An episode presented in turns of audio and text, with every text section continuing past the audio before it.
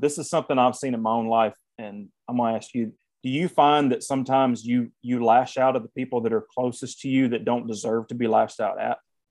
This guy all the time. He gets he gets the worst parts of me all of the time.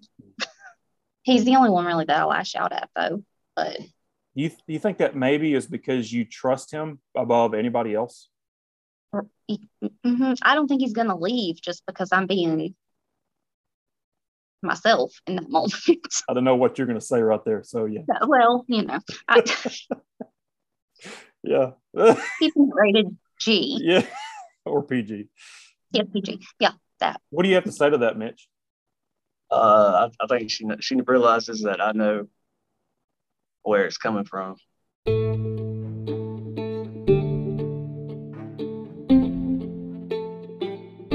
Hey there, all you beautiful people. I hope you all are well. Valerie is uh, sitting this one out today as I am interviewing some special guests via the interwebs. Um, our guests are husband and wife Mitchell and Deanna Leon. Uh, Deanna was part of the church where Valerie and I first worked right after Bible college, Greenhorns. Uh, there, Mitchell and I also became acquainted.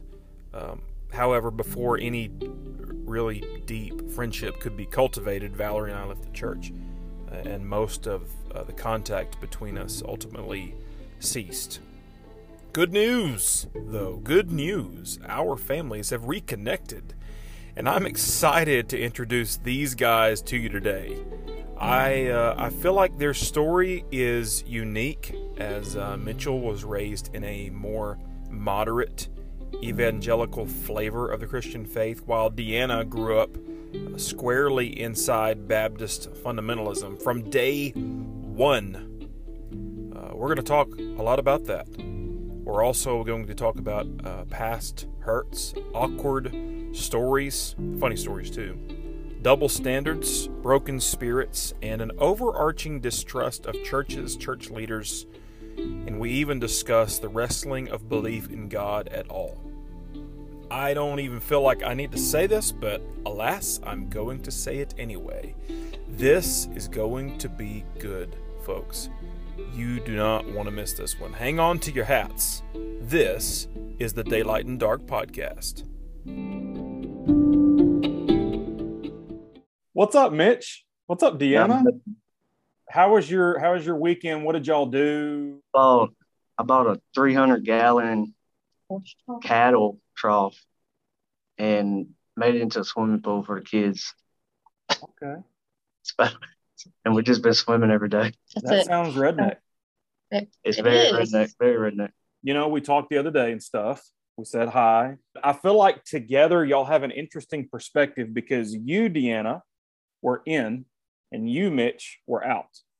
I guess that's where I want to start is with you, Deanna let me give let me give a little bit of context for people that will listen to this that they've never met you, they've never met me. Um, right.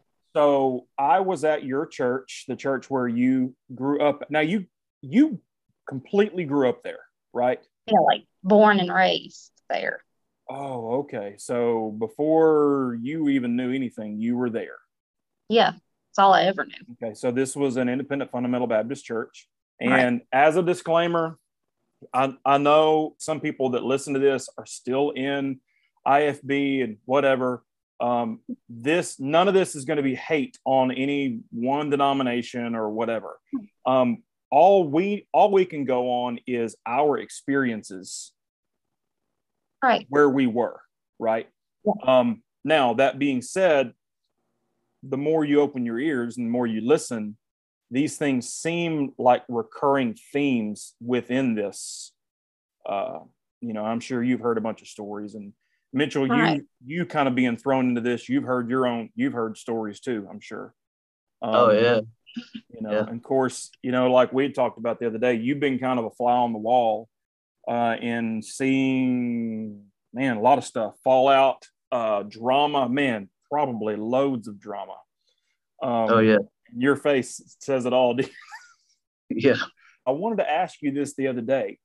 You know, we knew each other, in in my opinion, whenever I this is, I guess, this is my opinion. Whenever I felt like I was not a very good person, um, I told you the other day that I don't feel like I really knew Christ, and I see the error of my way from when I was back then. And I was very mature, very young, um, very materialistic, and just had a lot of issues. But yet, for some reason, Mitch, you like you, me and you seemed to get along a little bit. Now, why is that? Because you are a perceptive person. You know what? Why? Why did you allow me? Why did you want me in your circle? Yeah, but you never came across as being fake. Really, even back then? Oh yeah, even back then. It, I guess you. I mean, you reminded me of some of my other buddies. That was that was one thing, and um, I I just never got that that fake that fake uh feel about you. Really? Yeah. One of my biggest regrets from thinking the way that I thought back then, and we talked about this a little bit the other day, and that is that I didn't allow anybody in, really in, to see me back right. then. And so, like, talking with you just the other day, like, I even, the, the feeling was amplified even more like, man, I wish I'd have gotten to know Mitchell better. I, I have a foggy memory sometimes, but I think I remember me coming to your house and were we like throwing axes or something? No, we were uh, we were shooting a bow and arrow. Bow. We were shooting a bow. Yeah, That's what it the was. Long bow. And I think I was just thinking about that that day. Now I knew uh, I knew you worked at the church and you had to yeah. put on a show for certain yeah. people. Yeah. But when it was just me and you in the yard shooting that longbow, I kind of got a little feel like who you really were, and I started I started trusting you a little bit more. Really? Yeah. I I think from the get go, like he felt like you were his people, even really? though you felt like you had a you know. Even though you were put on a show, and I I I, I seen through that. I knew you had to do that for you know certain periods of time. But, but you sensed something real even back then. Yeah, I I seen that uh what you could what you could be. Now I, I didn't know what you were but for sure, you know, but yeah, you know. That really, really encourages me. I look back and I think about you and even other people from there. And I think, man, I wish I would have, I wish I would have not just kept in touch, but cultivated those friendships because now, you know, I'm in my, well, I think me and you are the same age. You're 36. Am I right? in October, I'll be 36. Okay, I just turned 36. So we're. Oh, wait, No, you're not. You'll be 36 in October. I, I got to ask her all the time, man. I don't think about that stuff. all right. So, Deanna, so you grew up in this. Um, mm-hmm. Do you remember much of your childhood? I remember most of it. We talked about it a lot this weekend after we yeah. had our, I mean, you, all of us had our first yeah, initial yeah, call. But yeah, I do remember a, what was that like? I mean, I didn't realize it was abnormal until I got much older at all. Like, I, that was my normal. Every day was something involved with the church, like Sunday to Sunday. I went. I'm sorry. Keep in mind, she was there when that preacher started that church. So, from the conception of that whole um, yeah. enterprise and everything, the stories that I would get were from different people. Mm-hmm. But I do wonder if the stories that I got were a little bit jaded. Um, like I only got bits and pieces of what I needed to hear, you know, to further on yeah. the ministry, if that makes sense. Um, yeah. So, but you were you were you were young when he when when they started that church. Is that what you're saying? Right, because my parents followed him from the other a church that had right. split okay. and he started this one. So, I mean, I think they even started going when mom was pregnant with me.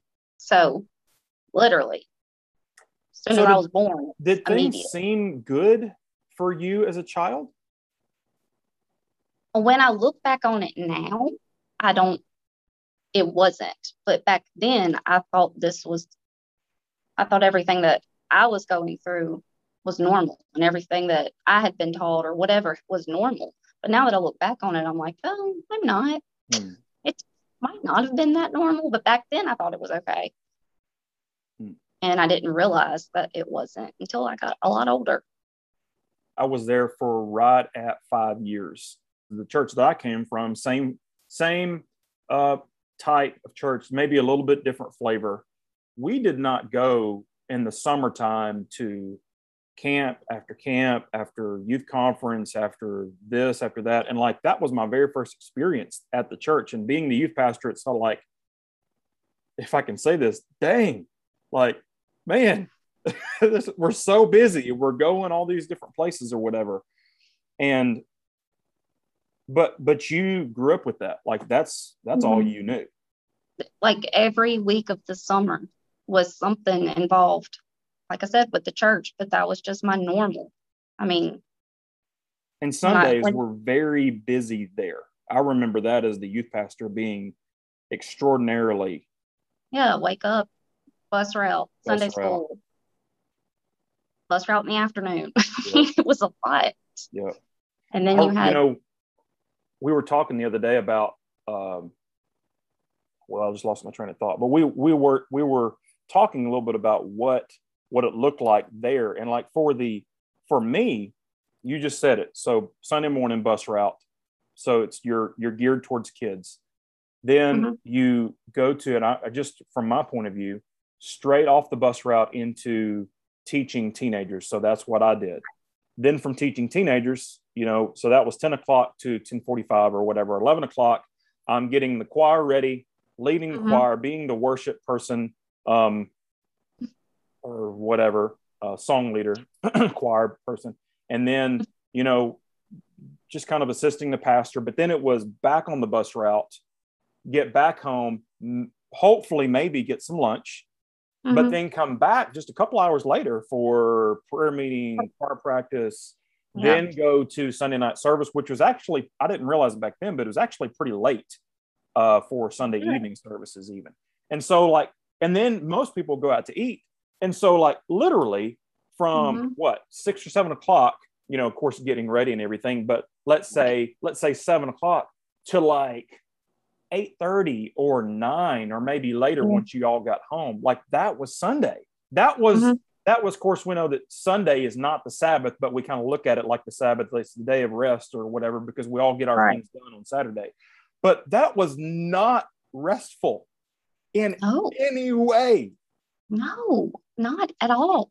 Like it was exhausting and it's so hot in Mississippi. So I have that on top of it. I was yeah. Done by the end of the day. Yeah. Done. Yeah. And so now for me, I love weekends now. I used to hate weekends back in the day because it's like, well, Saturday, half your Saturday, I'm not going to say it's screwed up because I'm not going to say it's a bad it's a bad thing, you know, to go out and visit people or whatever. When you're me and my wife were talking about this just this past week. When you're expected to do something every single week, you know, you go to the bus route thing or whatever, and when you're not there, it's like you're guilted because you weren't. You know what I'm saying? Like you weren't there, right? Yes. Yeah. Yes. Yeah. And so, like now, if you choose to go to church. Something as simple as go to church. You choose to go to church or you choose to be involved in some ministry, like because it's on your time frame and you're not forced into doing that. To me, it's it's special now versus used to. I would resent that. I dread the day. Yes. I like I dreaded it. Mitchell, we always called it soul winning, but Mitchell always calls it soul searching. And it cracks me up that he always worded it that way. But I dreaded Saturdays when we had to do that again, because that's like the second day after you visited, you have to go yeah. find more. You could call and it soul. It. Yeah, I was just like, okay, guys. See what I, did there? Soul home. winning, soul searching, soul dreaming. Yeah. Anyway, oh, I didn't get it. I, I thought I'd, but anyway, it, it no. But, it's one of those. I got a lot to say about that, but it's not your turn. Okay. Well, you, jump in. Jump in. What do you have to say? okay, so I mean, I get the reaching out to people, telling them about God, but it was almost like y- y'all were begging. You know what I mean? What do you mean? I don't know. I just I didn't grow up with going door to door and they just came to y'all dropping kids off at random people's houses and trying to trying to you know yeah. I don't I don't know what what yeah. the details were. Like I don't know even what did y'all have like pamphlets or something? Oh yes, yes, we have okay. the pamphlets. Did y'all just hand them to them, or you y'all had to read them? Like what happened? Did y'all talk about the Lord? It depends on what you're talking about. If you're talking about yeah. bus visitation, yeah, like, bus visitation was different. Bus visitation, you know, the we bus. go and they're fly, we drop these little flyers, we visit them, give the kids high fives, maybe give them the candy to bribe them to come to church. That's what bus visitation looked like. Exactly. Yeah. Bribery. Bribery. yes. Yeah. That's the, and, uh, that, that's a word. Yeah. Yeah. The bus route, I, I don't get that either. I mean, I know if somebody don't have a car and they're they're needing that, I don't get going to a poor community because it's kind of like that's where you mainly go in poor communities. Yeah. And I mean, I know that goes a lot deeper and uh, Deanna, why are you so scared right now? I don't know what he's going to say. He's so honest, and I'm like, don't do it. So, hey, let me ask you a question. Okay. Mitchell Mitchell said the other day that you had had an opportunity, or maybe opportunities, to go on some other podcasts or talk about some of this stuff, and you you've declined to do that. Yeah, big time. Why but did you? I, why did you say yes to this? Because I know you and Valerie, and I trust I trust you uh, and Valerie a lot more than the other people because I didn't know I don't they knew of me probably through other people, other churches or whatever, but I didn't know them personally, and I didn't think uh, not that they would have put me in a bad light because I can do that all on my own, but I think you would edit it out to make me not look like so, such a terrible. So what you're person. saying is you don't you don't know other people. It's not necessarily a bad thing for them, but you just don't know them. Versus I don't know them. You you believe you think that I would not sabotage you. right. right. Yeah. Mm-hmm. Yeah. Because uh, in reality, the fact that you're here is potentially damaging to you. Like as far as it could cause a rift yeah in my family like in tension. your family and in your friends because i'm sure you still have friends that are there and you still have family that's there mm-hmm. but so, like i told her i told her last night this is i think this is good that she it's almost like a therapy for her it's therapeutic just to let it all out mm. she needs so, to do that so you think it so so you must be a you must be a bottler then you internalize things mostly and right until they come out in a very unhealthy way. And I'm like, mm, I should yeah. probably work on that. Do you, um, this is something I've seen in my own life, and I'm going to ask you, do you find that sometimes you you lash out at the people that are closest to you that don't deserve to be lashed out at? This guy all the time. He gets he gets the worst parts of me all of the time. and I sorry yeah, just all the time. He's the only one really that I lash out at though. But you you think that maybe is because you trust him above anybody else? Mm-hmm. I don't think he's gonna leave just because I'm being myself in that moment. I don't know what you're gonna say right there. So yeah. Well, you know. I, yeah. He's rated G. Yeah. Or PG. Yeah, PG. Yeah, that. What do you have to say to that, Mitch? uh, I, I, think she she realizes that I know where it's coming from. So it comes from past hurt. Yeah, because I mean, what most of it comes from one thing that happened. Well, I think it was a multitude. Of well, no, okay. So we are we are talking last night yep. about now you're gonna step on toes. Stop. What about toes? I'm worried about it. Um, share only what you're comfortable with. So, we are talking last night. I grew up in an alcoholic. My dad was alcoholic, and I grew up in that kind of household, like them, them fighting every night, all this. But he only whipped me one time and that was one pat on the butt. Mm-hmm. And me growing up in that kind of situation,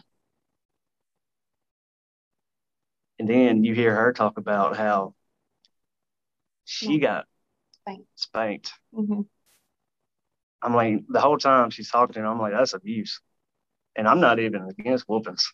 No, but like some of the stories, I'm just like, that makes no mm-hmm. sense.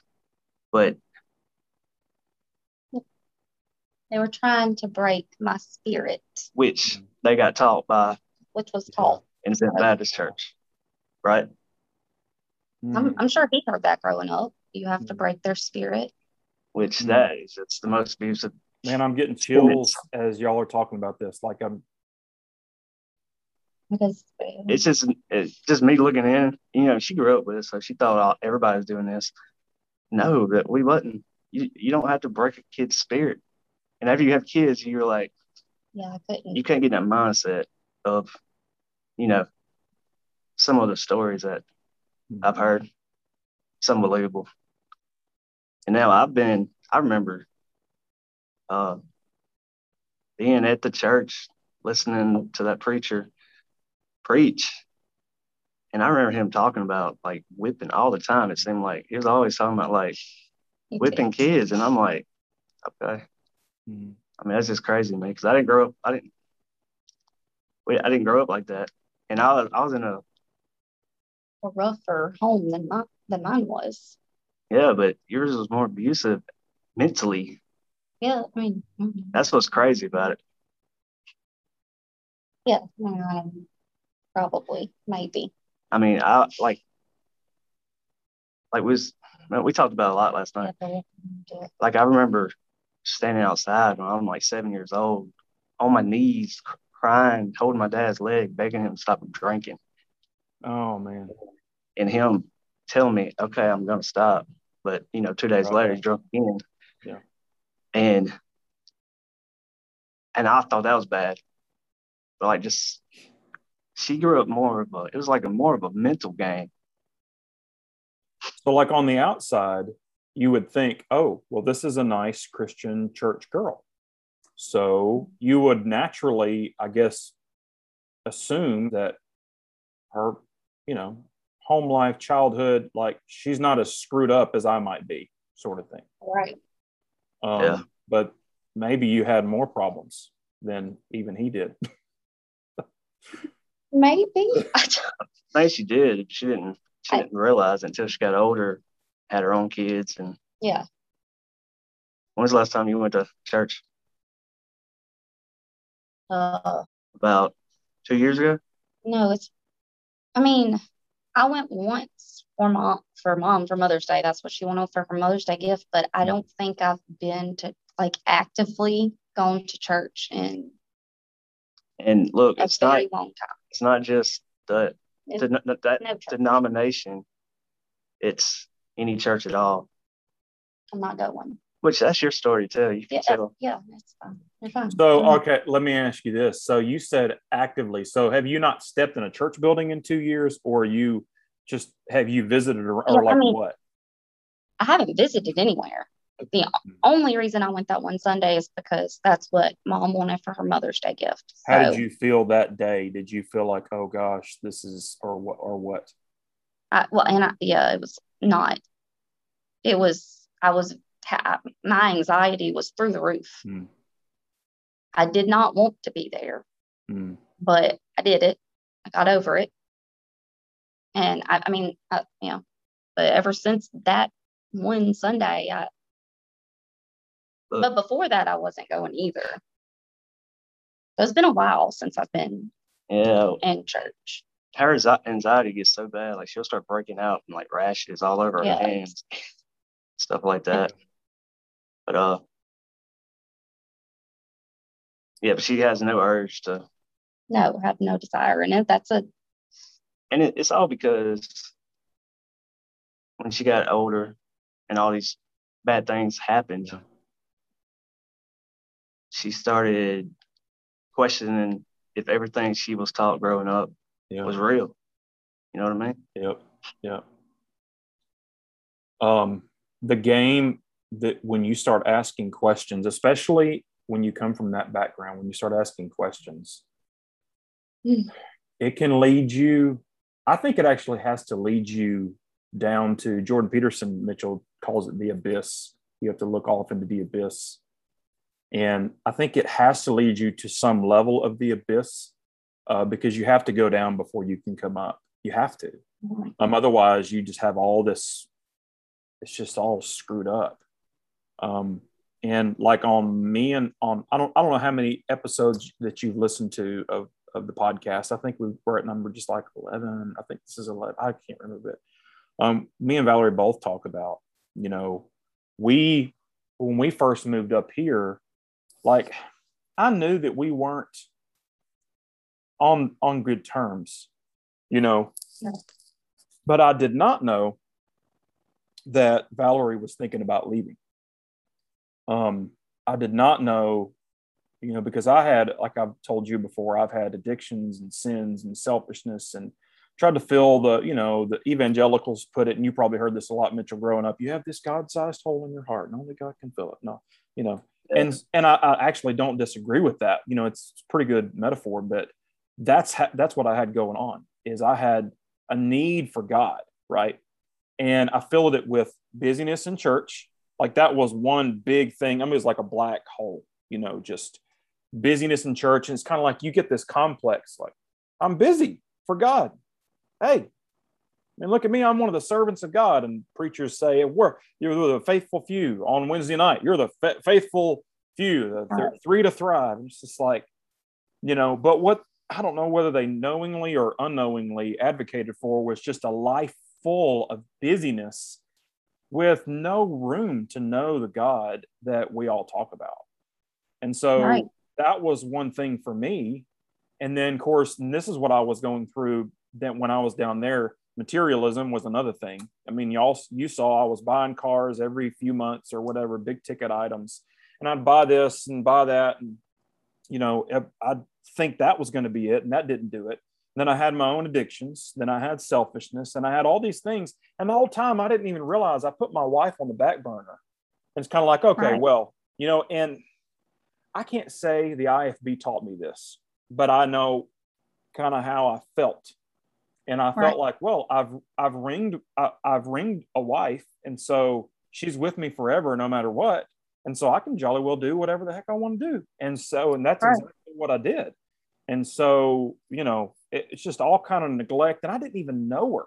Like me and her were just, it's funny, y'all talked about how you were talking last night. We talked last night as well about, you know, our past and what things looked like back then. And, and I, I talked about how, we talked about how it was one, it was one night on our house on uh, Fernwood Road that we were, that we were renting when we moved out of our house that we had bought in McComb for the first time in my life, I let my wife in. And that's only because I had had so much stress and pressure and I did not know where to go. I did not know what to do. I broke down like a baby on mm-hmm. our little couch there in the living room. And I mean, it was awkward. It was hard because, you know, me, man, you know, you, we, we don't, we don't talk about our feelings sort of thing. And right. I mean, but now I know that I'm a very emotional person naturally. I'm a very, emo- for a man, I'm very emotional. Um, I'm very anxious, and I didn't know that before. Mm-hmm. I'm very creative, and I have all these things I need to get out and go and do and talk about. And I just, you know, you're taught to just, you, you never, okay, I know you can identify with this, Deanna. You never question the man of God. No. He is the man of God. You don't ask any questions um, you be loyal to him. That's what I heard from Bible college, from high school to Bible college on even there. You be loyal to the man of God, even if he's wrong. You back him. Right. So like you don't want those she bears to come and get you. Yes, yes. Don't question the man of God. She I did a TikTok video. I did a TikTok video on that. It's like I've never. He's never, never heard, heard that. that. Like he doesn't even know. you know the story. Yeah, the story about the she bears. Didn't they like eat people for talking about the preacher for being well. So that's that's what's leveraged. It's, it's, a story. I think it's Elisha, right? Uh-huh. So Elisha apparently was like uh, me and you know um, self, and uh, he didn't have a lot of hair, and so these yes, dude, that's smooth. Look at that. We shaved it last I night. did that. Yeah. I wish I could do that, but at this point, my head is shaped so funny, and I've got like an egg on the top. It's just awkward. So I don't know what I'm gonna do. I don't know what I'm gonna do. Maybe a toupee. But so anyway, the uh the sheep, these kids are making fun of the of the prophet, right? And this prophet Elisha has a double portion on his spirit of Elijah, all that jazz, all that stuff. He's a very important man of God, blah blah blah. So these kids are making fun of him, and they're making fun of who he is, basically, and his position being the man of God, anointed of God. And they're talking about his baldness, and they're making fun of him. Mhm. Well, God sent some bears. It the, the King James says they're she bears. It's, just- bears. it's weird that it makes that it makes it, but Right, anyway, why? so whatever.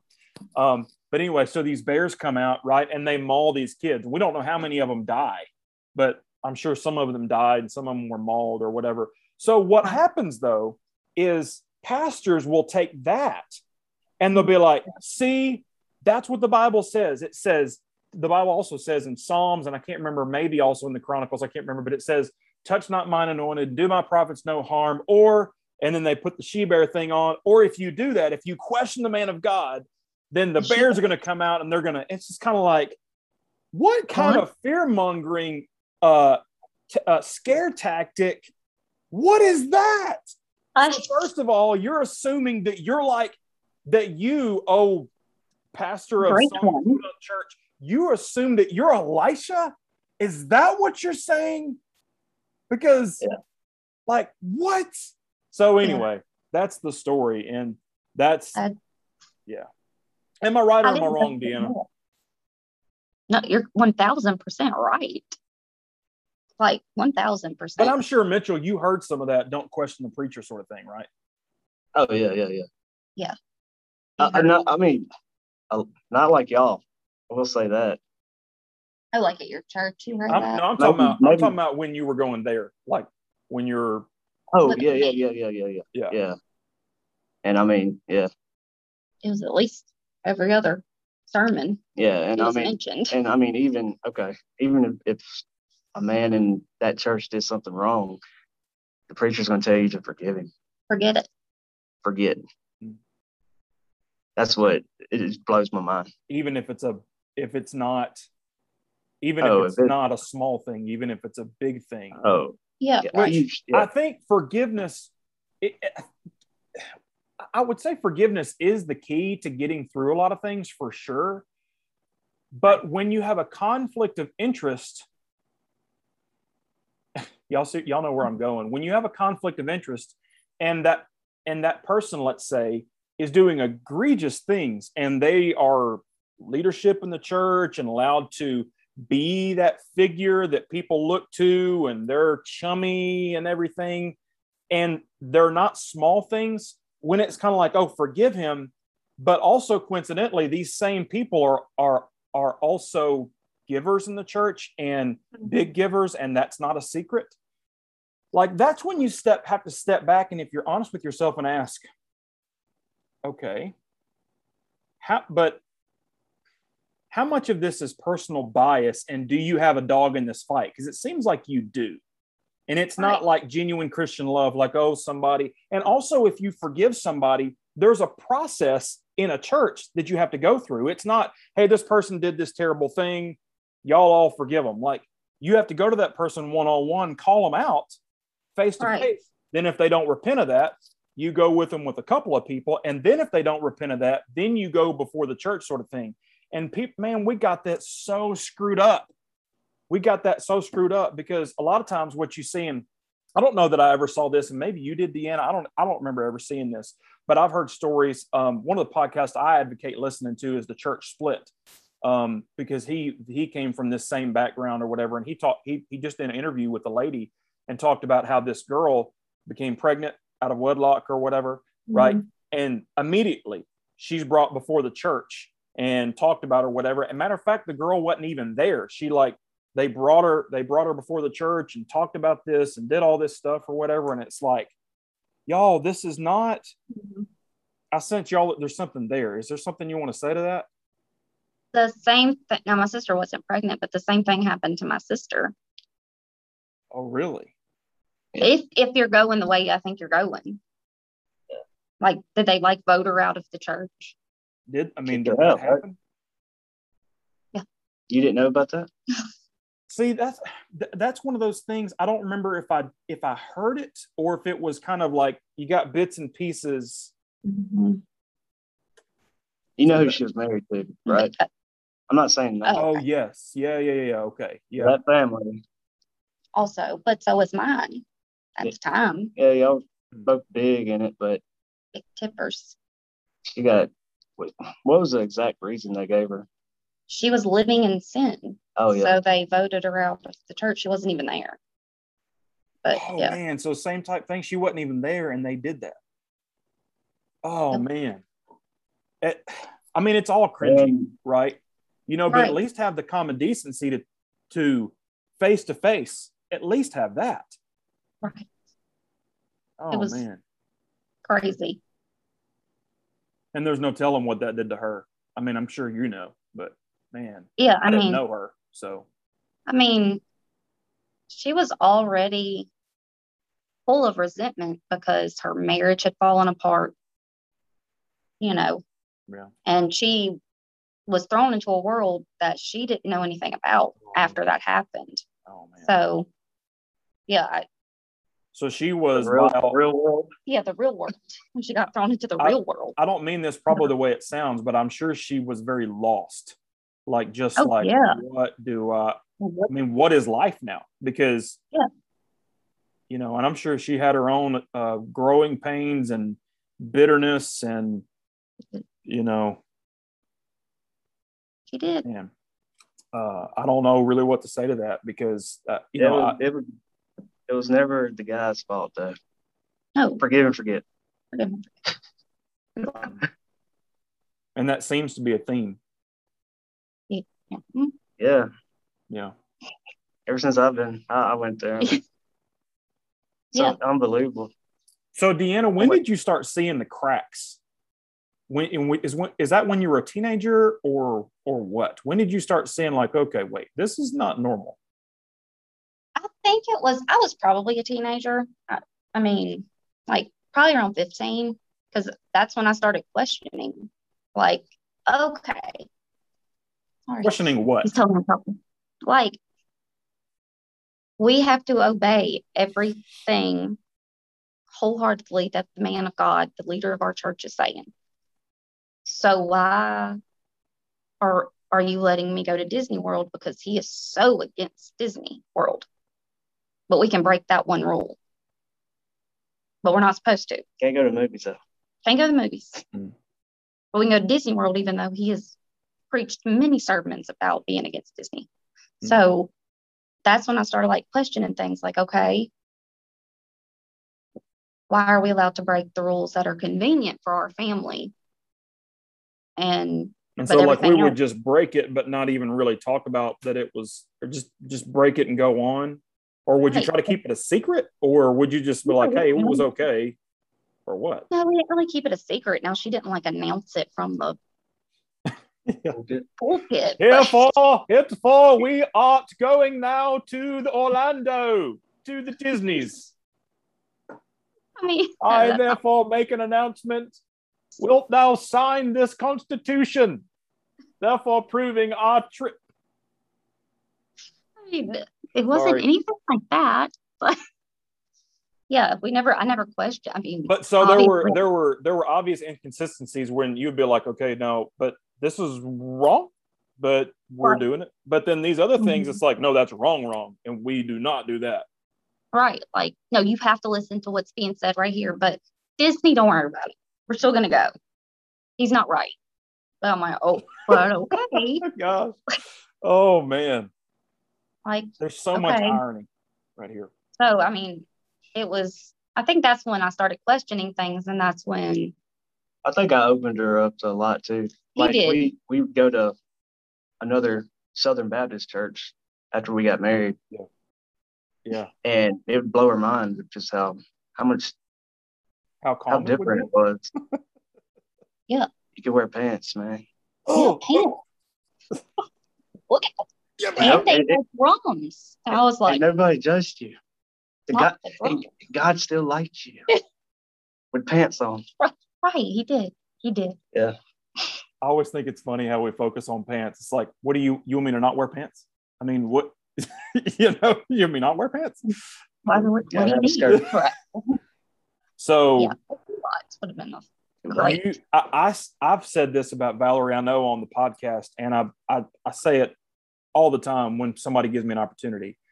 Valerie was the man. She was the the most crucial element of me thinking outside of the box and seeing things. Like that Mhm. initial night, I told you that I, I broke down for the first time in my life, and I guess we'd been married. Let's see, we left in oh what year was that? Oh no, it was 13. 2000 summer of 13 summer of 13 that we left.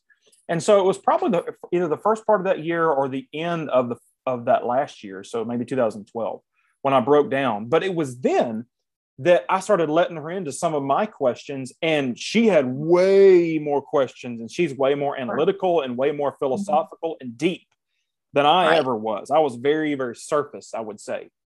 But she began to talk about some of these things and it wasn't like you know oh come to the dark side and i think a, real and, and i know that's probably sounds funny but i think that's how some people view her because she was never really accepted at the bible college that that i was at. She wasn't ever one of the one of the in crowd or whatever. So you know she thought and she didn't really ever pretend much. Like she may have had that face but Mhm. she didn't ever pretend much at all. Like in and you know deanna like you you didn't really cross valerie like you didn't No. i mean No. you could ask questions but you're almost scared to because of how she was perceived and it's like this stoic woman could be the death of you Right. you know Yeah, I know. I I've told Mitchell stories about old Miss Valerie. yeah Yeah. so He never thought it. He never thought those things would happen. The ice cream story. Oh gosh. Do you remember that? We were at a youth camp. And this oh yeah. I I know where you're going now. Go ahead. Yeah. was very touchy feely with you and Valerie came after her with that ice cream and I ain't she didn't look back. so what happened? What do you mean? like, Like- what did she do? What was ice cream? I don't remember what happened. I re- uh, the only thing I remember s- seeing, I think the the teenage she may not have been a teenager. She was probably a little older, but she um like I said was very flirty. I think she was even touching you. I think she was putting like ice cream on you, and Valerie was Hmm. like, "Not today, sister." And what did she do she had an ice cream cone and like literally slapped it against that girl's head and just looked at her. And I'm like, "Oh."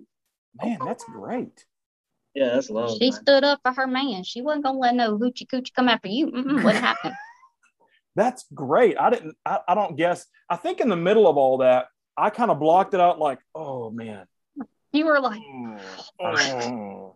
because I, I'd never seen her get so angry, and I'm like, where so did right this then come and there from? you probably made a mental mark and said I was like, not crossing no, that one. I- yeah, yeah. oh mm, man Ooh, I was like, well, Valerie has been an instrumental. Uh, tool is not the right word. When I broke down that first night, like we started talking back and forth, and for the first time, we started cultivating. It's so funny because we'd been married for years at that point, right? But we started Mhm. cultivating our marriage for the first time.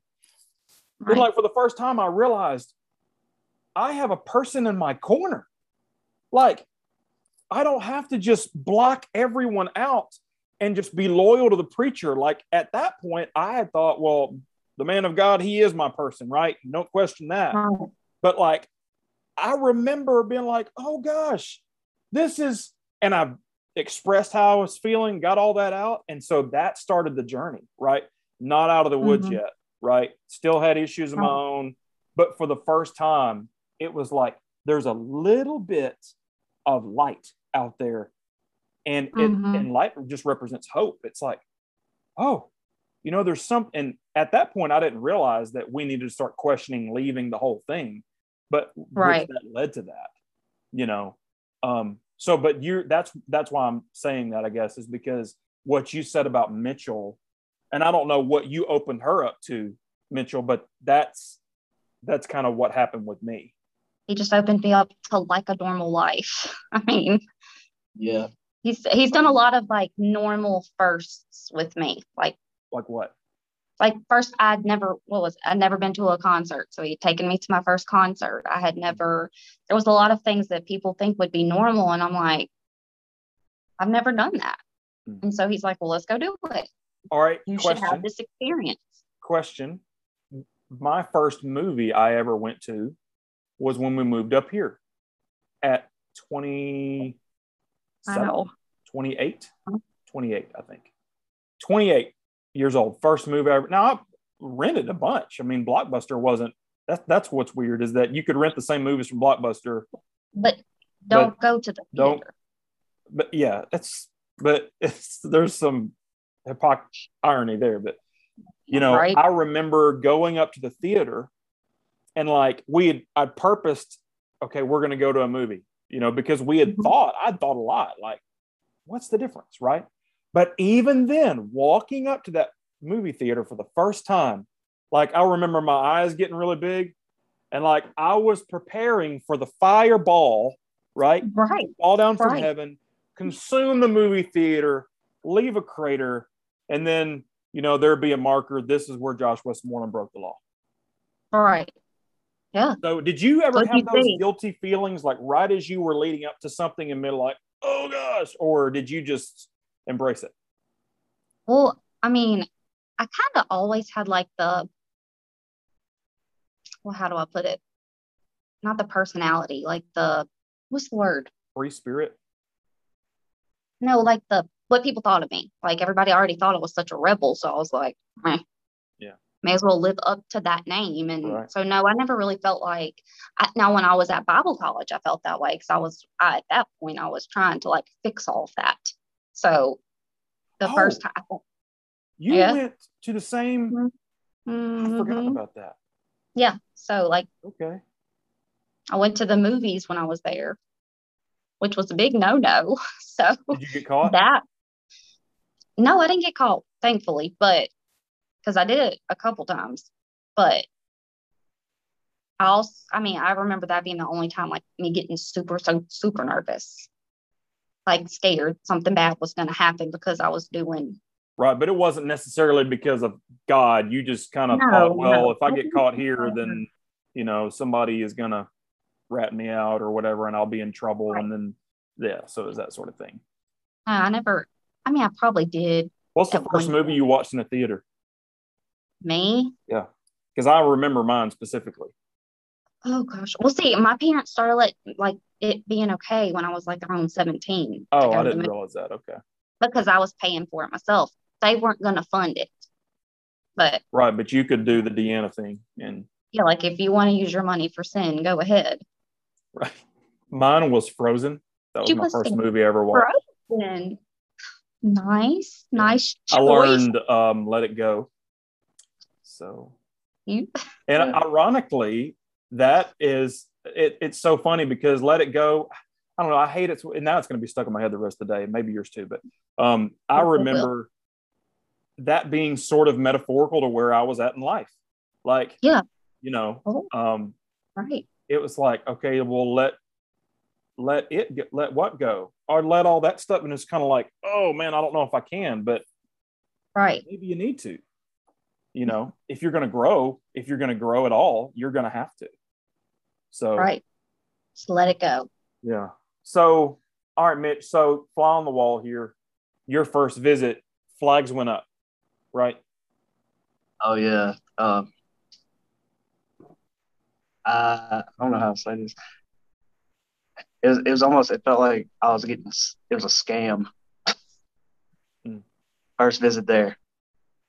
You're getting conned by a good con man. Mm. Yeah, yeah. He's a good con man. And then he he bore on me and I started thinking, okay, maybe I was wrong. I was wrong. But I, I, I come find out I wasn't wrong to start out well, I mean, I, you know, when you hear when when the t- we just talked about it before. I don't want to really run the rerun the rut, but we talked about the trusting the man of God, the man of God. And I have a mm-hmm. problem with that title. I don't, I don't like that title. And I don't like people that assume that title on themselves. Like when you say, Hey, I am a man of God, like, here's what I want to do. Here's what I want to do. Right. Because, man, you could borderline, you could borderline say that that right there is blasphemy because people mm-hmm. talk about and i remember preaching about this i don't really know where i fall on it if i'm honest when people talk about okay well one of the ten commandments is thou shalt not take the lord thy god thou, thou shalt not take uh, the name of the lord the god in vain right? And so when somebody says oh my god or you know oh lord or whatever it's kind of like well that's vain. Okay well maybe maybe. Um but when you you i think this is so much worse. When you use the name of god as a leveraging tool to get people to trust you, especially when you yourself are doing that for malicious, ma- controlling purposes. Control and power. I don't know. I don't know how much worse you can get, man. Right. Agreed. One thousand percent. Because, like, I mean, I, you know, if you if you stack those two things together, two things um, one you know beside each other like okay well on one side is the common person that says omg you know or whatever. It's like okay mm-hmm. well all right well maybe let's talk about that. Maybe that is in vain. But then you put it beside somebody who is using the name of god for malicious intent and controlling purposes and they throw out terms like man of god and be loyal to man of god and they're the ones saying that. Like it's one thing if a layperson says hey you need to trust that guy. That's one thing but if you right. yourself and you're stepping behind a pulpit and you're saying, "Hey, trust the man of God." Oh, and by the way, I am the man of God. Like, right, dude, mm-hmm. do you mm-hmm. realize how much like the the New Testament Pharisees you sound? Exactly. I mean, yeah. it's a power grab. Yeah, power grab. Good one. So it's no surprise when somebody. It's to me, it's I guess, have you ever listened to the RFP? You ever listened to the Recovering Fundamentals podcast? Uh-uh. All right, you need to take a listen to that, especially you, Deanna. Um, like mm-hmm. it's gotten to be a big podcast, but a lot of this kind of stuff is what they, but it's called the Recovering Fundamentalist podcast. So you you heard it first here, but you need to listen to that. So, um, man, I forget where I was going, but the, I guess the I guess the main thing is, you know, when somebody is you is is leveraging God's name for power, mm-hmm. or they're leveraging. I heard this too. Maybe you heard this too. Uh, people talk about the will of God a lot in those circles, like the will of God, the will, and it's not even really. I think this is funny. It's not the will of God. It's like the will of God, will of God, will of God, like the man of God or the house of God, and it's all a God, house of God. Right. Will of, it's like stop, you know, stop. Um, talk like a normal person. But anyway, um, so like people utilize the will of God, and he's like, well, the will of God is that you go to Bible college, or the will of mm-hmm. God is mm-hmm. that you do this, or the will of God is kind of like, bruh, you don't know the will of God for my life. Stop right. that. How would you? And like, I don't know if you know it for your life. Right. so I don't know, man. There's there's a lot of there's a lot of stuff there. There's a lot of baggage. Um, so Mitchell, you saw all that outside in you know what what was becoming your assessment of this the further so y'all dated for how long by the way? Two years. Oh so you so were you like trickling in and out or were, did you go there faithfully or what during that time? Yeah i went every we're going every week. Yeah. Sometimes on wednesday nights. So what became your overall feeling? You said you started to trust right?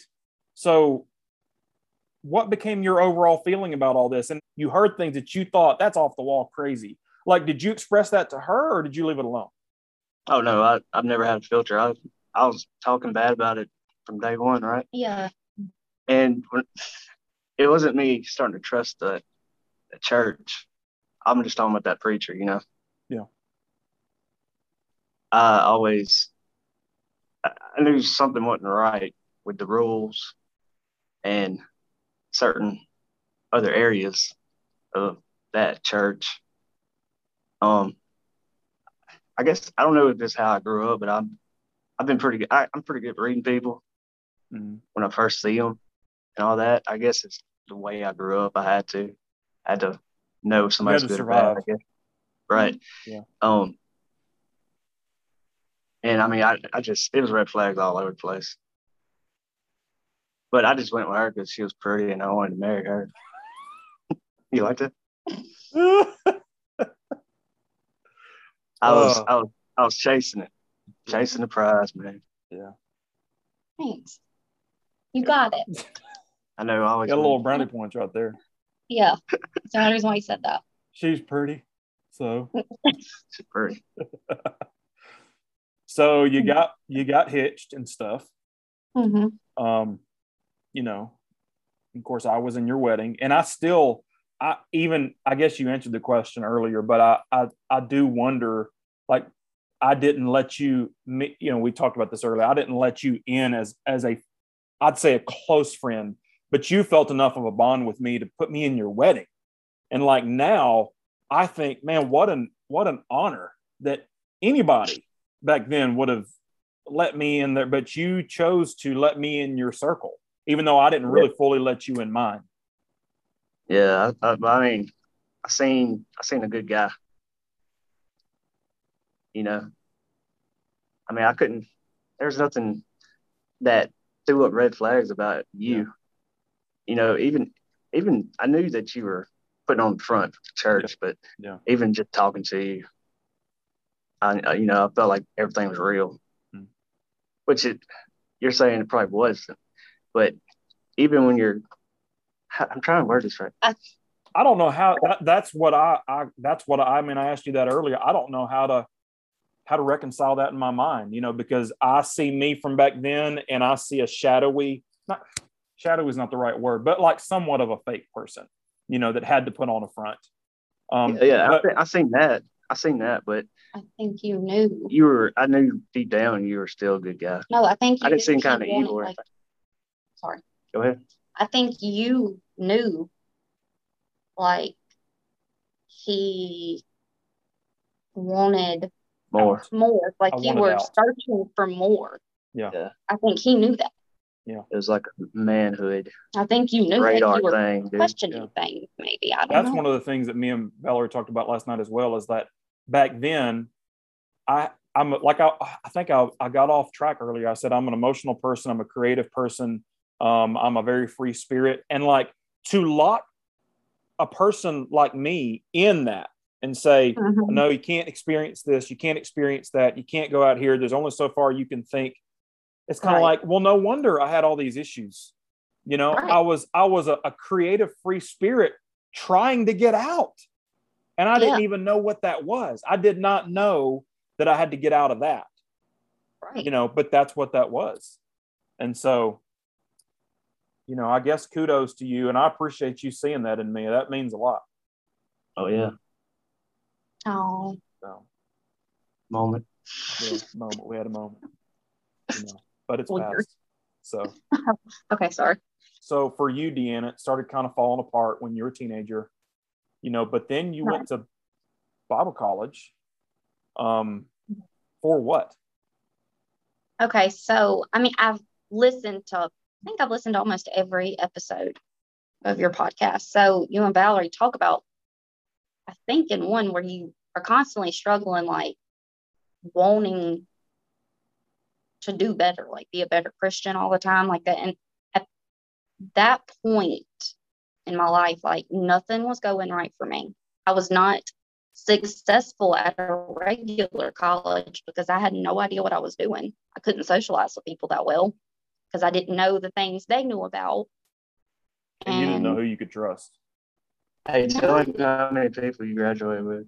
he kno- uh, shut up, I man. Shut up. I was in class Val, of one. valedictorian over here. No, I wasn't valedictorian. That's embarrassing. I was salutatorian. I didn't even get the highest one. Wait, how's oh. that? My GPA, okay, it blew his mind too. So you were GPA was salutatorian of a class of one? I was salutatorian of my graduating class. Woo, go Eagles. That is great. That's perhaps the best bit of information that I've learned today. He brings that up to everybody. And he always gets it wrong. And I'm like, I didn't graduate top of the class. I was second best. And it was just me. like slow clap. Good job. You almost had it. Oh, that'd be- Oh man, that's wonderful. No, it's not. But you graduated from there. Yeah, but it was just me. But you in my class. four years there or two years? Oh wait, no, I didn't. I got kicked out from Bible college. He's talking about. No, I didn't graduate. I got kicked out. Oh, you're talking about from the Christian school. Yeah, I'm yeah. sorry. We confused. Okay, I was thinking about college. Okay. No, no, but like well, I was there. Were you there when I graduated? Yeah, yeah, I was oh. there. Oh, yeah, you are. You are. Yeah, yeah. yeah. Mm-hmm. But yeah. Anyway, so after I finished oh, my regular high school diploma or whatever, I went to a secular college and I did not do good because it was all so new. Like you were probably drastically underprepared. Yeah, well, like the thing was, I mean, I t- Mitchell laughs when I tell him, like I had to go, like when people would be talking about certain songs and stuff they grew up listening totally to, I had to go home and Google it. Yeah. And I'm like, what is this? I never heard yeah. this. So that's I where I still that, am to a degree because I missed so much and like right. cultural references and songs and stuff and be like, yeah. no, wait, what? Now who? Right. What? Like you don't get it. You know, like mainstream, main, really yeah. not obscure indie stuff, like mainstream stuff. And they're kind of like, wait, huh? Huh? I don't remember that at all. Yeah. And it's almost like you're Amish or Mennonite. Yeah. yeah, y'all are very sheltered. Yeah. For no reason. I just don't get it. I don't get all the rules that don't make sense. Half the rules ain't in the Bible. I mean, like we had a I got I heard a, a preacher the other day say on um a YouTube thing, he said, Hey, newsflash. He was a that type of preacher, and he said, Hey, newsflash, Jesus wore pants. Okay. Jesus wore pants. There's only one time it talked about him wearing a robe, and that's when they put a robe on him on the cross. So Jesus wore pants. Okay. And like he was being for real. And I was like, bruh. They didn't have pants. Did they have? I don't know. I don't know. They might have pants back then, but. well, they know. did. They had a form of pants, but they were called. They were the King James labels them breeches, B R E E C H, like breeches, and that's but okay. that's like your undergarments, and so right. Oh, yeah. you're skivvy. People wore robes. They wore robes. Everybody wore robes. Oh. Pants wasn't a thing back then. So and like we, I got a, I have a Native American friend, and they came to that church visiting. After church, the preacher was picking on him about his long black hair, and said he ought to cut that. He never came back to that church. Oh, really? like just stuff like that. Why? I mean, because that's so. Mm, like well, do you think some of that though is probably the military mindset of so many of those guys? It's like a military high and tight or do you think it's just the the, the Bible talks about long hair, and so you all you all have and like even even like what those people would call long hair is not even the long hair that the Bible talks about at all. Like long, you know, people here in North in North America is kind of like everybody has, you know, or the in in that set high and tight, like off your ears. And you heard this, I'm sure, Deanna, for the guys especially, like can't be touching your collar off the ears, and that's in all the Christian school rule books, all the ones that I know of anyway. And it's kind of like, right. but guys, that's not that's not like long hair. You think they had uh razor like uh clippers in the Bible? Like, no. come on. How often do you think they cut their hair in, in like a beard? Like, did I can't remember, did we ever hear preaching against beards back then? Oh yes, I, I remember. I remember the preaching at that church about long hair and beards and I'm talking about like a whole sermon about in dresses and yeah, it blew my mind. Yeah. Because the whole time I'm sitting there, I'm like, God don't care if you have long hair or not. Hmm. Or a beard, because he had a beard. Hmm. Probably did. I mean, no, I'm talking about you. Oh, oh yeah, I had a beard when he was preaching and, about that. Yeah, looking at me. Yeah. I mean, my first, my first, my first time there I was I was raised in the United Methodist Church.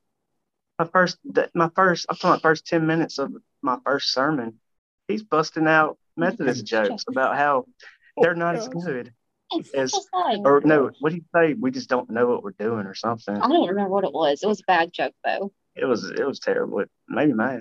I was just I was like Okay. Yeah, but even back then, it would have been like, well, if you got mad, that's on you because he's the man of God and he can say what he wants. Right. right. I, I've just heard that logic too much. It's kind of like, well, Yeah. you're the one that's wrong. So Mhm. Yep.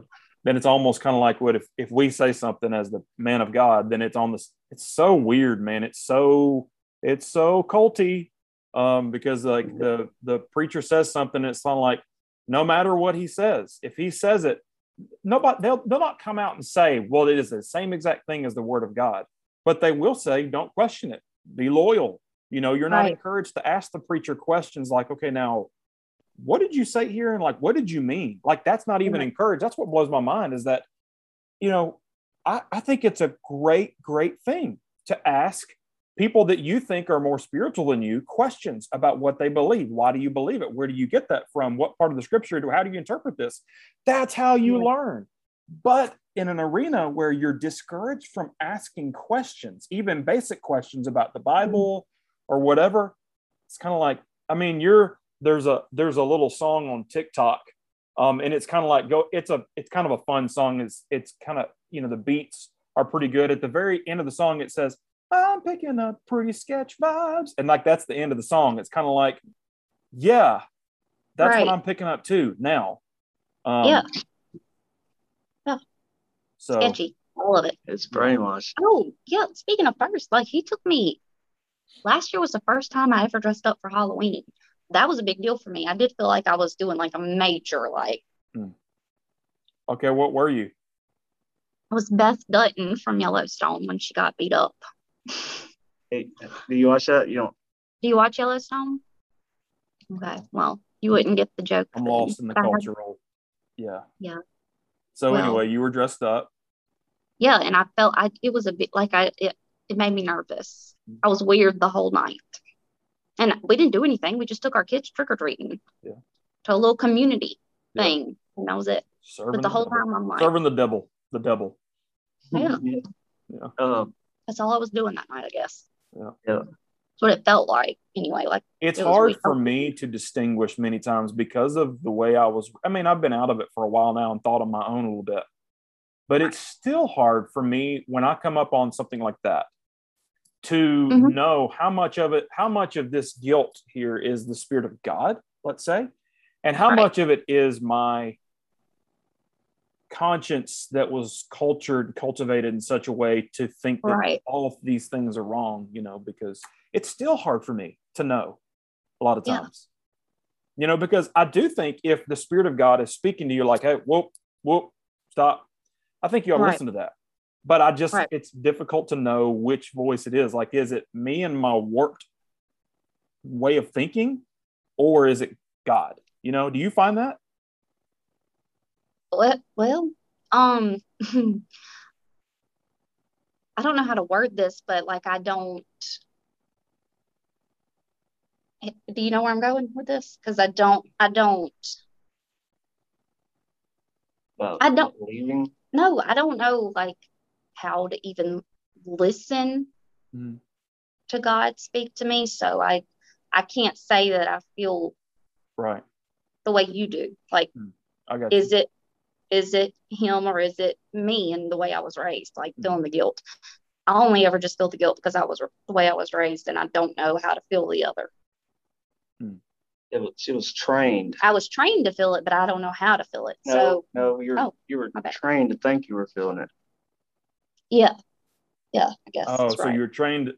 I, I think I see what you're saying. He's never had a real. I don't word She's things. never had a relationship with Like a- God, Yeah, like a real one. but she was told she did. Yeah. And I assume Yeah. you said the prayer and you did all the things as a kid or Yeah, I did it like three times, but Hmm. what is that? I mean, in front of everybody. no, not in front of everybody. Well, most of y'all's stuff like the, oh, you're talking about like the was altar to call. put on a front. I feel like Yeah, I some of mean, it maybe not, Yeah. but most of it was just to impress other people. I feel like the altar calls. So right now you would just say that you're just as far as God, his word, pastors, religion altogether, you're just you don't even know where you're at. You're just kind of like I don't. uh, Mhm. I don't know what to do with all of this stuff.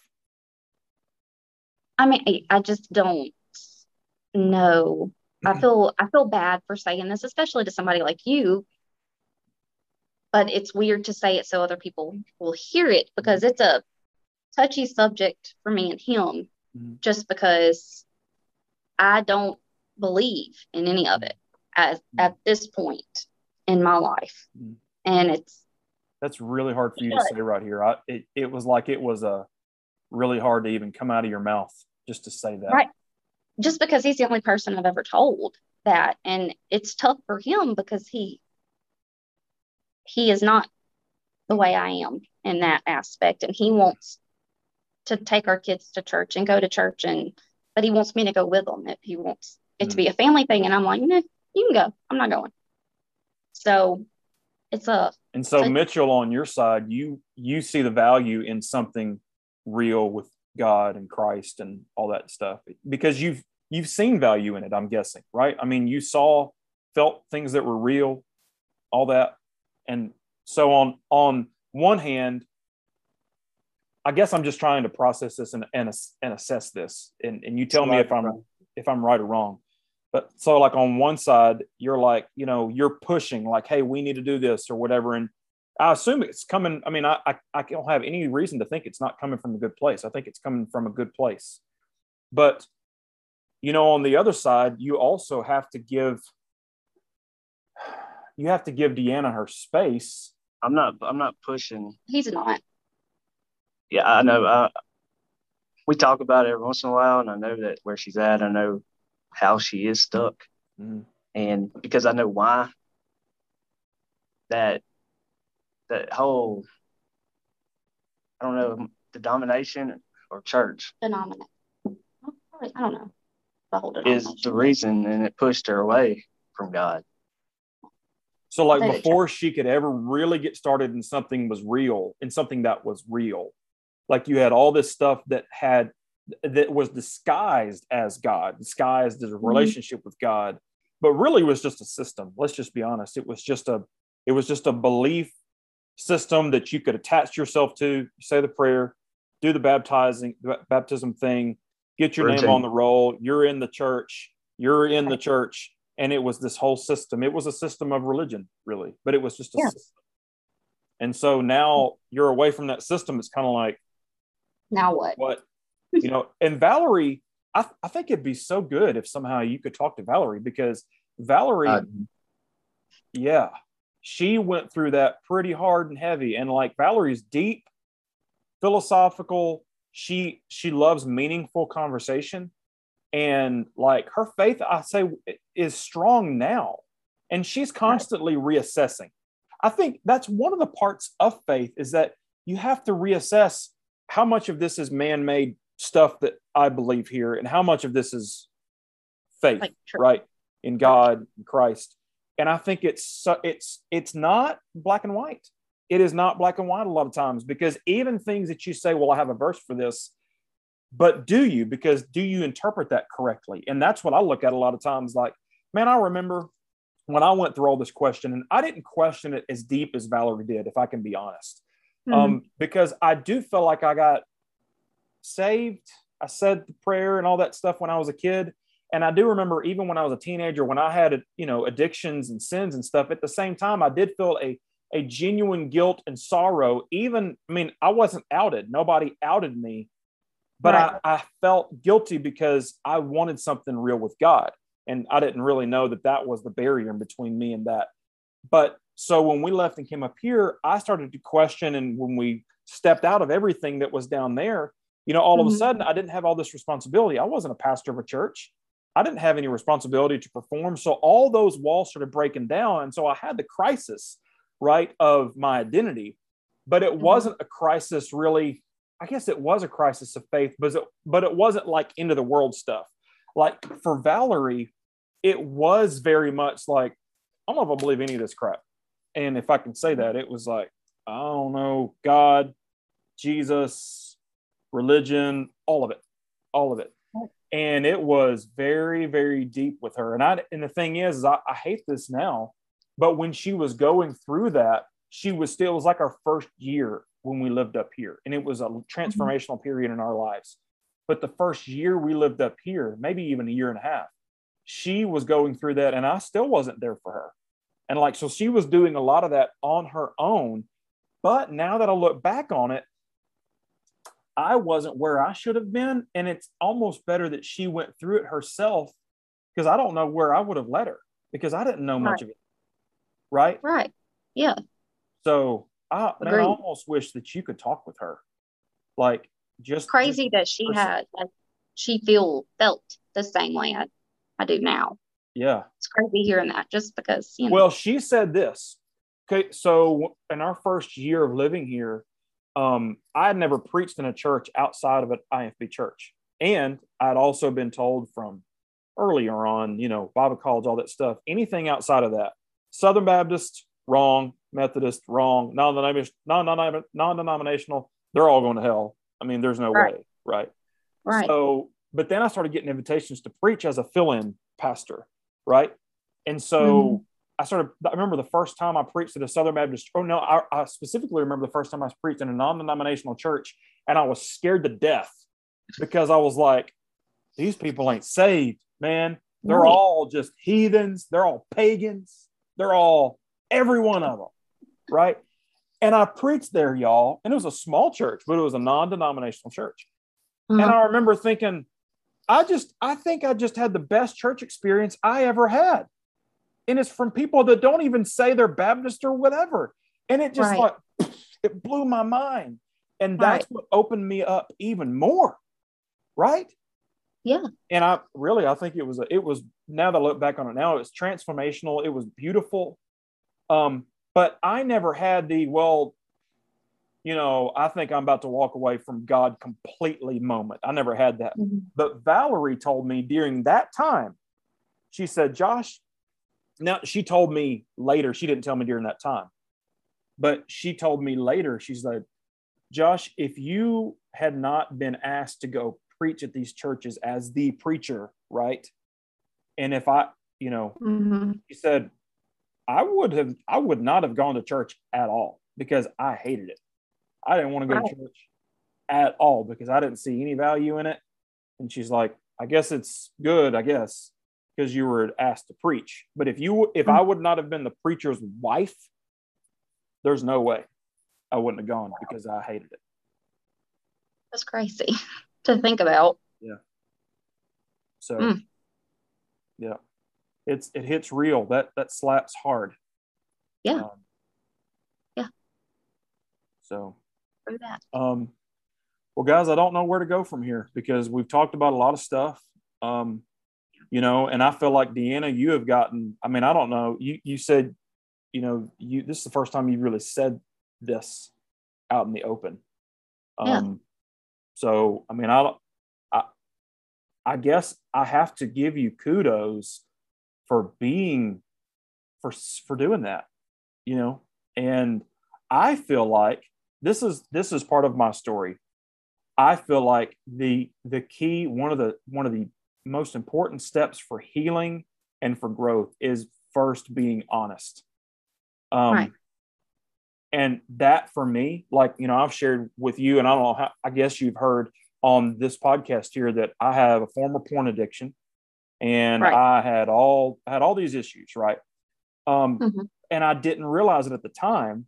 But one of the keys, one of the crucial steps for me getting out of that is this is going to sound mystical. I don't mean it in a mystical way, but Mhm. it's speaking that out to other people and being honest and open and confessing that so much Right. so that it takes the mystery out of it and you can say like hey here's where i'm at here's where the issue lies and it almost like it takes the power and the the mystery away where you can actually identify with other people and other people can say yeah i have or no i haven't but i have had this and it's kind of like oh wait this is a very human experience like Right.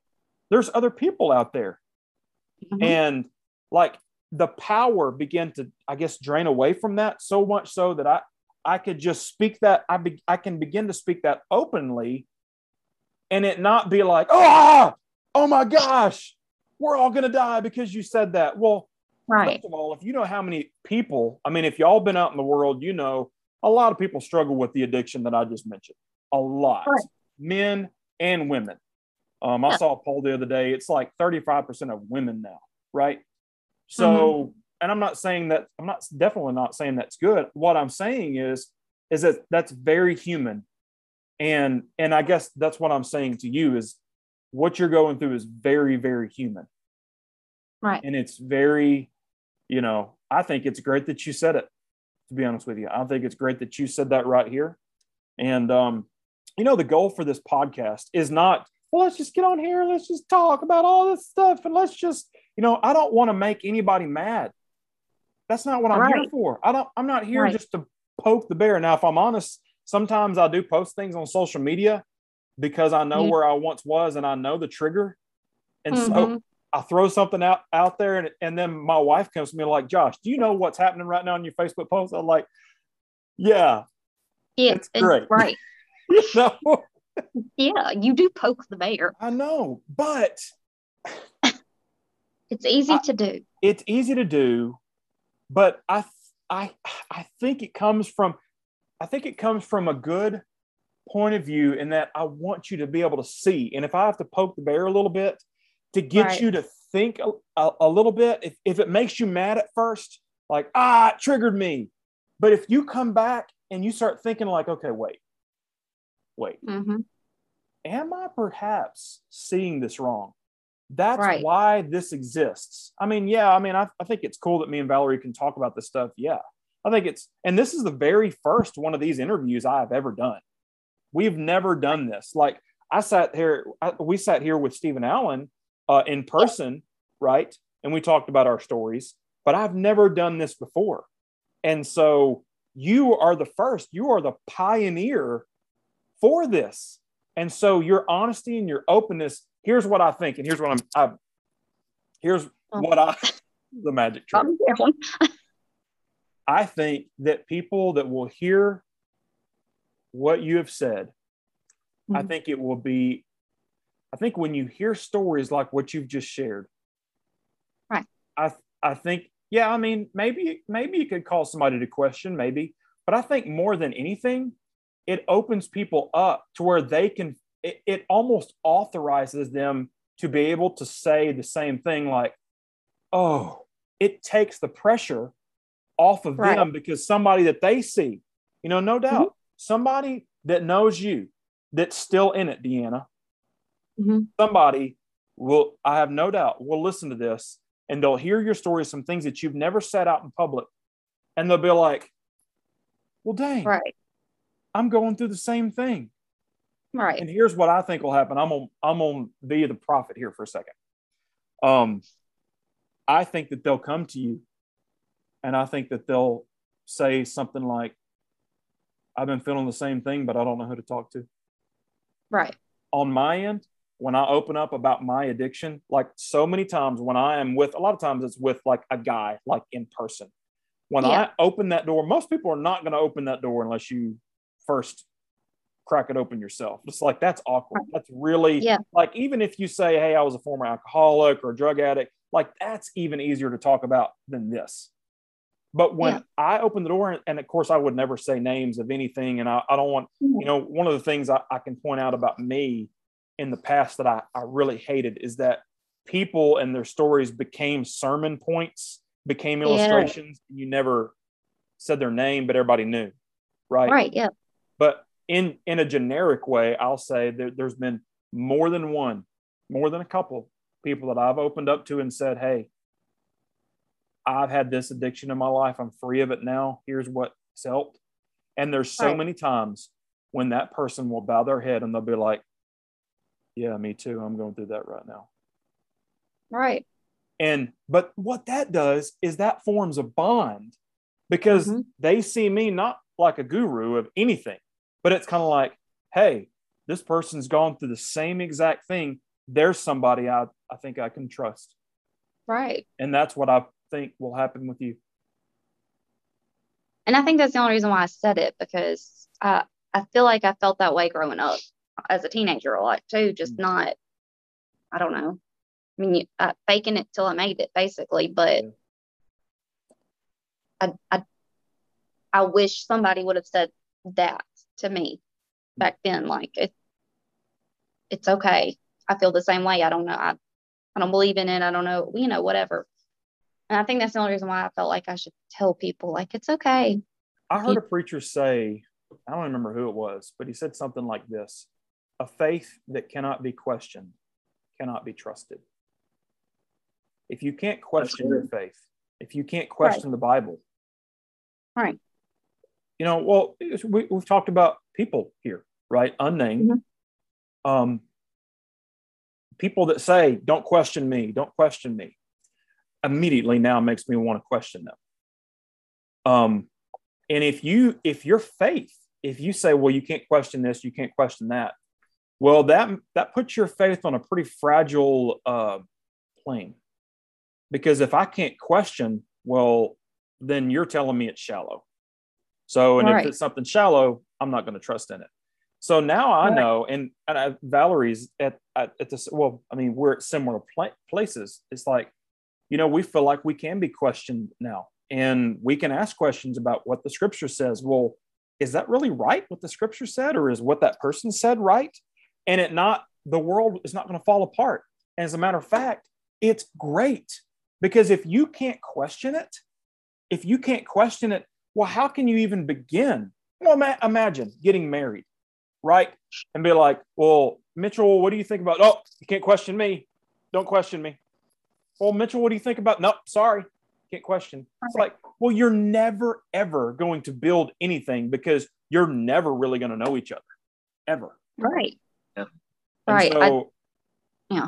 Yeah, I think I think the baseline is where you're at. And It's kind of like, you know, I I'm my question is, I don't know if any of this is real. I don't know what I believe. It's like, you know, some people, and and the, surely there'll be somebody else that listens to this and be like, oh, the horror, oh, oh my word. You know, there'll be somebody that, that says that, or somebody will spread something. it's like, well, okay, well, that's fine. But those a lot, I think I think the majority of people will just laud you for just being honest and be willing to say, here's where I'm at.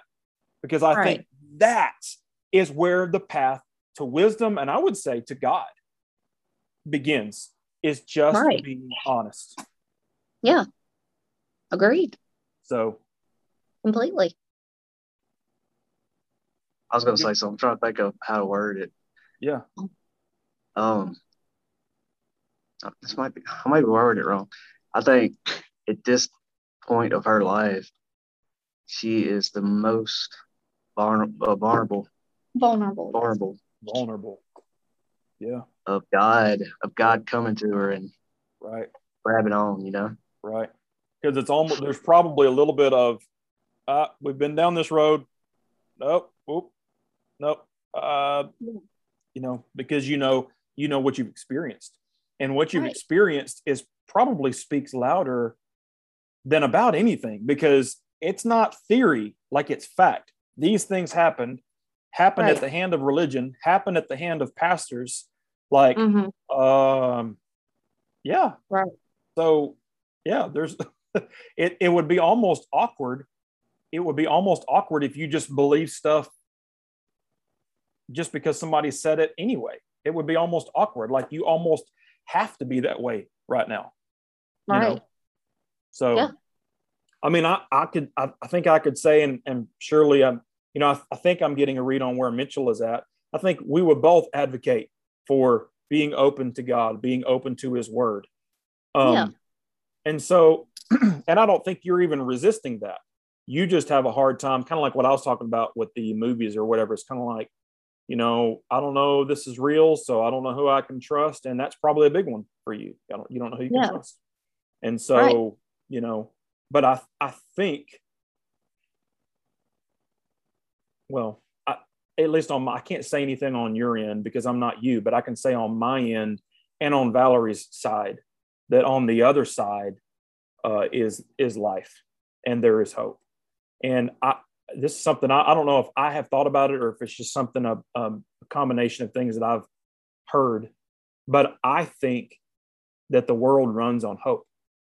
And I think if you have a terrible day, let's say, if you have a terrible Mhm. day it's it's just gone to crap and the kids are uh, demons and uh, you know like kids can become and and you know the finances don't work and you have an argument with your spouse or all these things if the if the world just falls apart on one day i think the reason you can get up the next day is because there's just a little bit of hope that the next day will be better Right. Yeah. and i think you know just you saying i think the fact that you've said these things and been honest i think is hope i think is a picture of hope in and of itself because i think you have a little bit of hope that maybe there is something real not the man-made systems you've already had your fill Right. of that you've had plenty Yeah. of that so much so that you're just kind of like stay out but i think there's some hope maybe on your end maybe things could work out and you're just trying to feel around you know Yeah, Right. Yeah. Um, Basically. I think she she learned a lot from it, life lessons. yeah. Like what Jordan Peterson is probably. I'm not gonna word it like him because he's over my head, but he said Yeah, me too to many times. understand to understand evil. No, to understand good, you must first understand evil. And I think she's seen the evil, Hmm. and now she knows what the good could look like. Yeah. I don't know if she's searching for it. Yeah. No, no, I'm not searching for anything. but I think I think God will will show her eventually when she gets ready. Hmm. Did I word all that One- right? one of the ways that he says a, a version of what you're saying is that what you desire most and this is so man this is so potent when you really think about it. What you desire most out of life is usually where you most is is usually where you least want to look. And it's like the things that you want the most you actually have to go to the place that you don't want to go. And he uses the metaphor of the old you know the medieval uh, the knights you know, and let's go slay the dragon, you know, because the dragon has the gold, right? Um, or where is the uh, what do they what do they say? Where's the Holy Grail? Well, the Holy Grail is where you at least want to look. It's in the deepest cave. It's like there may be a dragon down there. You might die. You might. You can't get But- the gold without the dragon. You can't get the gold. You can't get the Holy Grail without going and fighting the dragon. And that is, gosh, that's a painful thing because you're looking at your own mortality like this may do me in. Really, it may do me in. But if you want to go forward in life and you, and I, I think it's something not just you, but I think it's something we all have to face is like, you know, if we want to have a good life, if we want to be a decent person, if we want to matter, um, we've got to go do the things that we least want to do. We have to, this is probably the most painful thing for me. We have to often say things that we don't want to say, oftentimes to people that we don't want to talk to.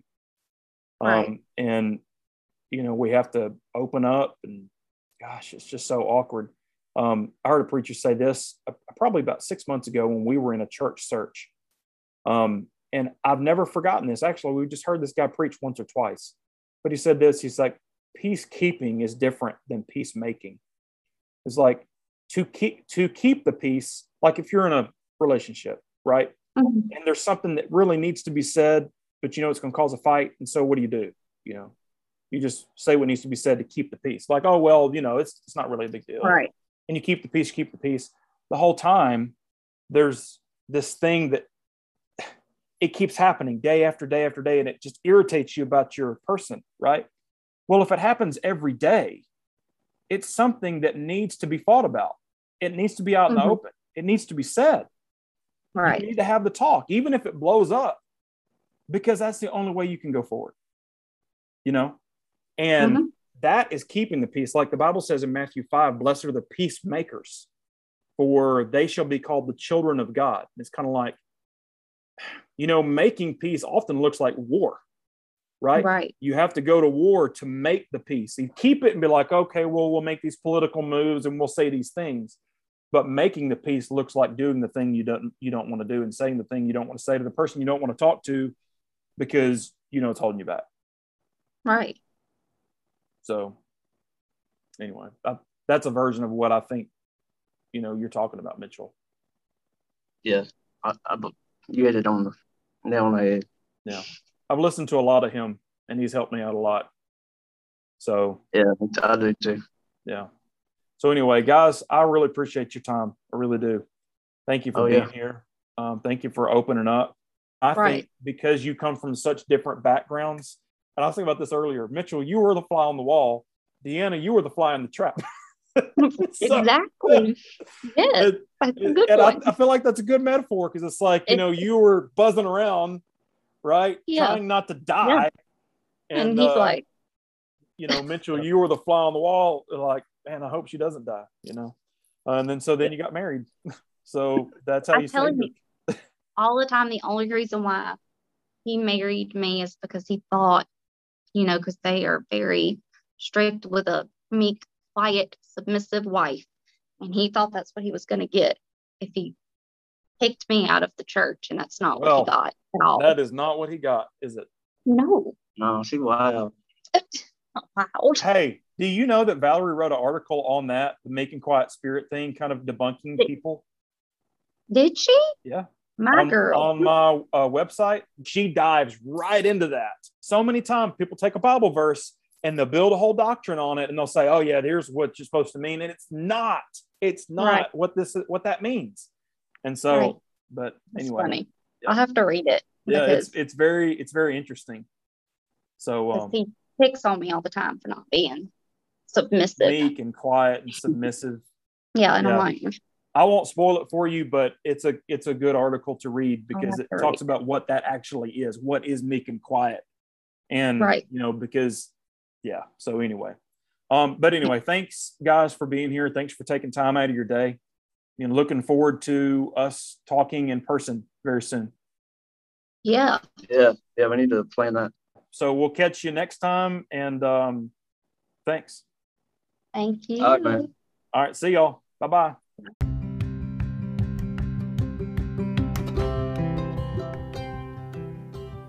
Thank you so much for listening this time around to this episode of Daylight and Dark. I hope you'll do the thing. Do the thing you know how to do and subscribe.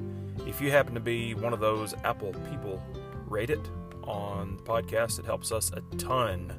But if you really want to help us boot, scoot, and boogie on this thing, share it around. Uh, for more content, be sure and listen to our other episodes found here or follow me, uh, Josh, on TikTok or YouTube. Uh, visit the website if you want. I don't care. Just do your thing. We'll post the links in the show notes if you want to do that. Uh, for Daylight and Dark podcast, I am Josh. Grace and peace to you.